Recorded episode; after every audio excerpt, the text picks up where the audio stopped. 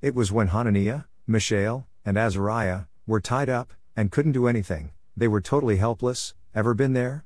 It was when they were in the fire, not before they were in it, or after they came out of it, but while they were in the fire, is when the Lord showed up. Daniel chapter 3.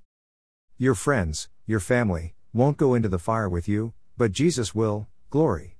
Maybe when you're helpless, and alone in the fire, is the only time that the Lord can have you all to himself, and do the work that he needs to do, to fulfill his purposes in and through you. Only he can turn our greatest pain into our greatest eternal gain. I will be with him in trouble. Psalm 91:15.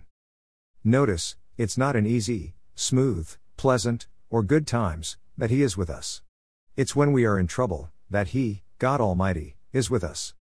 Doesn't that turn all the tests, trials, pain, and suffering, into a blessing? What could be better or greater than God Most High being with us? Who else can be all that he alone is, or do all that only he can do? March 17, 2021. Psalm 91:15. He shall call upon me, and I will answer him. I will be with him in trouble, I will deliver him, and honor him.